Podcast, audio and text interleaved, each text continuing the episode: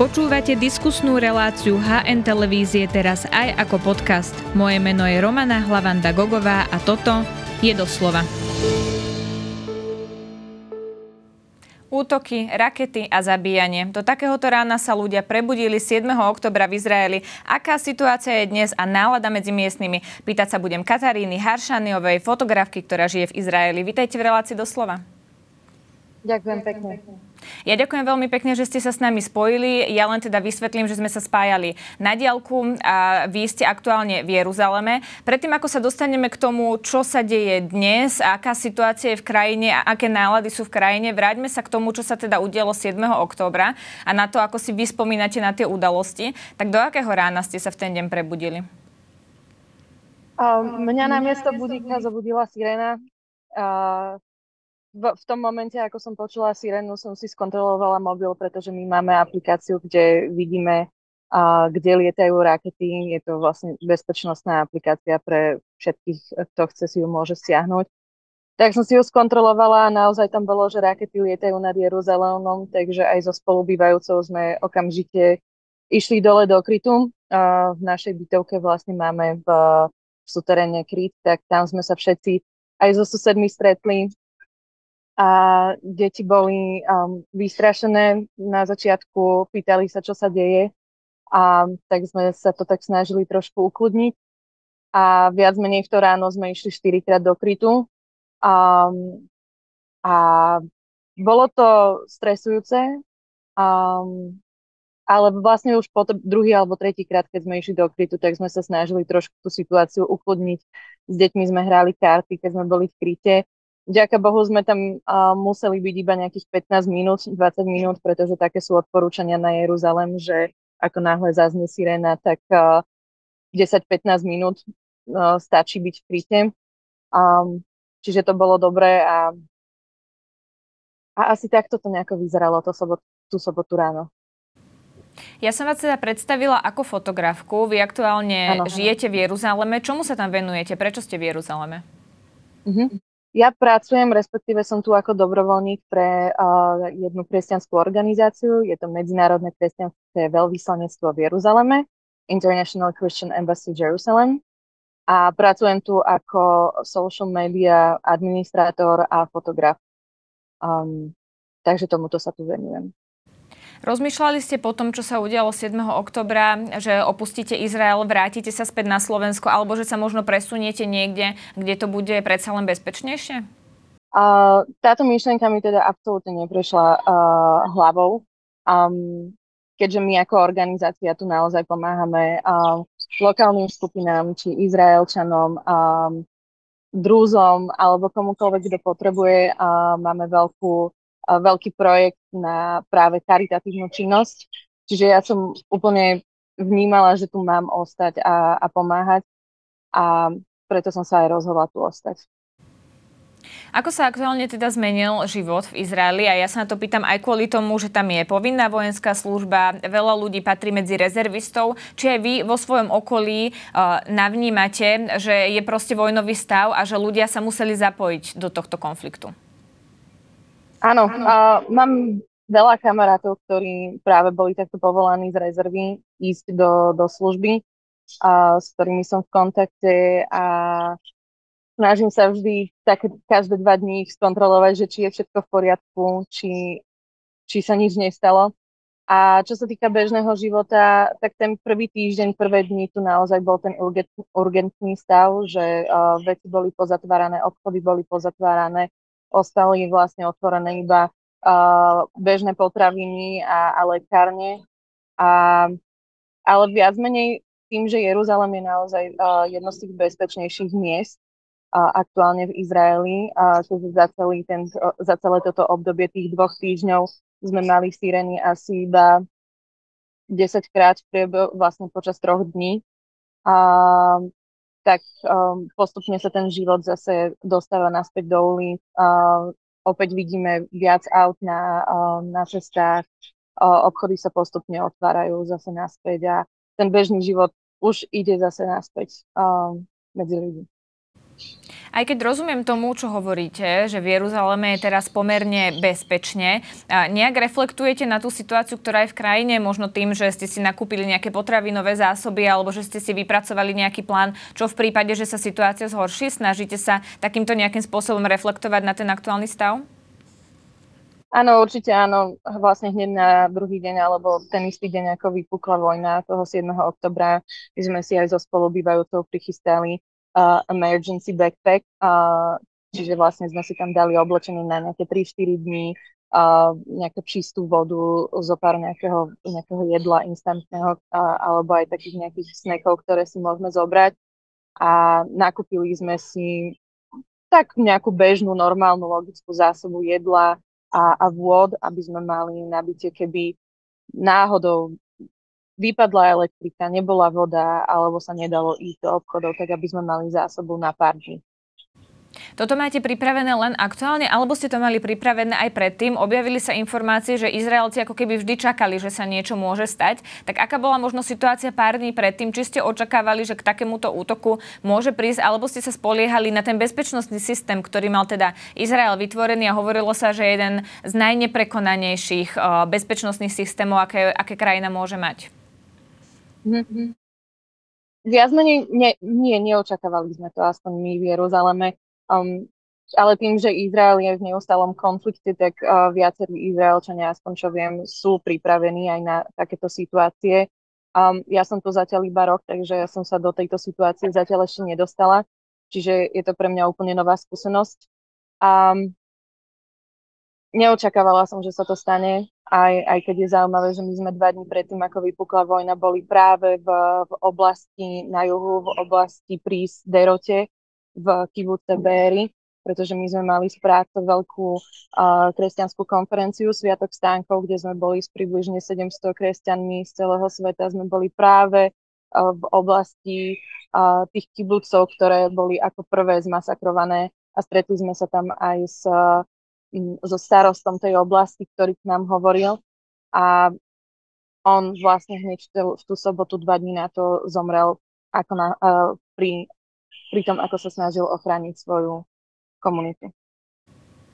Naozaj je tam veľa civilných obetí, no treba povedať, že nie len na jednej strane, ale už aktuálne aj na druhej strane. Ako ľudia okolo vás miestni sa pozerajú práve na tie civilné obete, na to, že sa veľa ľudí unieslo a že je to naozaj veľmi krvavý konflikt?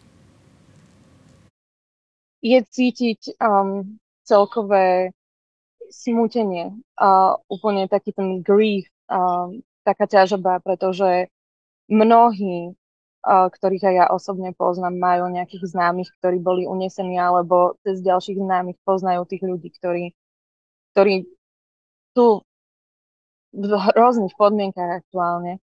A ako sa na to pozerajú, je to, je to strašná situácia a iba sa modlíme, aby naozaj úrady zasiahli rýchlo a okamžite. Predpokladám, Katarína, že sledujete aj informácie, ktoré ponúkajú miestne úrady aj miestne médiá, ako tej celej situácii informujú. Ako vysvetľujú to, že sa o tom útoku nevedelo a že prišiel nečakanie? A sú ľudia nahnevaní, že sa o tom útoku nevedelo a že sa mu nejakým spôsobom mohlo zabrániť, alebo minimálne tam nebol, by nebol ten um, niekoľkohodinový prestoj, kým armáda začala reálne konať? Ja môžem povedať iba svoj osobný názor, pretože um, tým, že väčšina správ je tu po hebrejsky, tak uh, ja tomu zatiaľ ešte nerozumiem, tak uh, mám nejaké čiastočné správy o týchto všetkých veciach, aká bola aktuálna situácia toho 7. oktobra. Um, viem povedať, že, že naozaj ľudia sú sklamaní, že tie, tieto veci sa udiali. Jedinú informáciu viem, že pravdepodobne boli teda vyradené uh, všetky uh, kamerové systémy a a Hamas uh, tento útok plánoval niekoľko mesiacov pravdepodobne a bola to naozaj veľmi dobre naplánovaná akcia, pretože oni aj vedeli presne, uh, kam ísť a kde zasiahnuť a akým spôsobom uh, obklúčiť tie, tie mes, uh, malé kibuce, tie, tie komunity. Čiže je to hrozné, je to hrozivé. Um, Nemám úplne kontakt s, aktuálne s lokálnymi, pretože my ako uh, medzinárodná organizácia sme tu viacerí cudzinci, ktorí sme v komunite spolu. Um, Ale áno, z môjho pohľadu sú ľudia sklamaní, že, že ako to celé prebehlo a iba čakáme, ako sa to celé skončí. Objavujú sa informácie, či teda nezlyhal Mossad a ako je možné, že práve tá železná stena, ktorá mala zabrániť podobným útokom, ktorá je aj hlboko v zemi práve kvôli tunelom, tak nakoniec zlyhala. Toto sa objavuje aj teda u vás v Izraeli, v Jeruzaleme. Hovorí sa o tom, že či Mossad zlyhal? Na toto vám neviem odpovedať. Um, o tomto sme sa úplne nerozprávali uh, s ľuďmi, kto, s ktorými som tu v kontakte. Um, asi úplne nerozoberáme, že čo sa stalo, skôr sa pozrieme na to, čo sa udeje.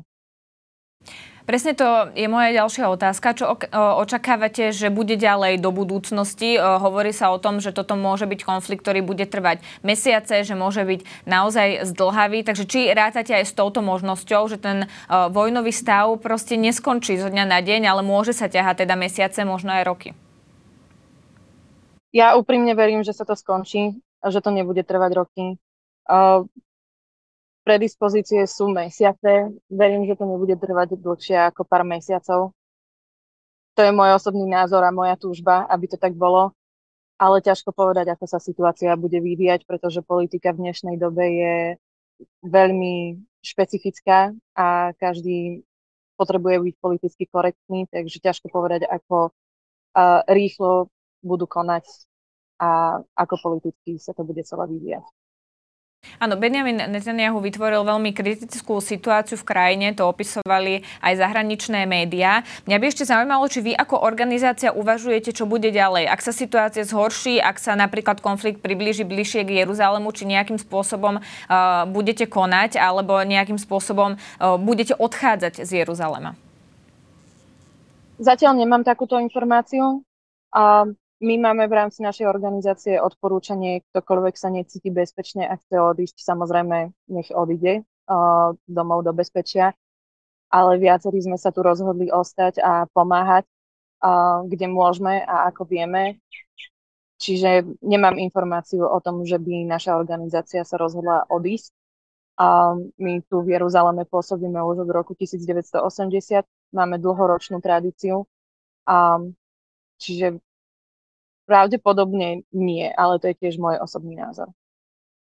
Ja chápem, asi by to aj nebol dobrý signál, keby organizácia, ktorá má takú dlhú tradíciu, odchádzala, e, lebo by to vyzeralo, že ten konflikt sa posúva práve teda neprospech k Jeruzalemu.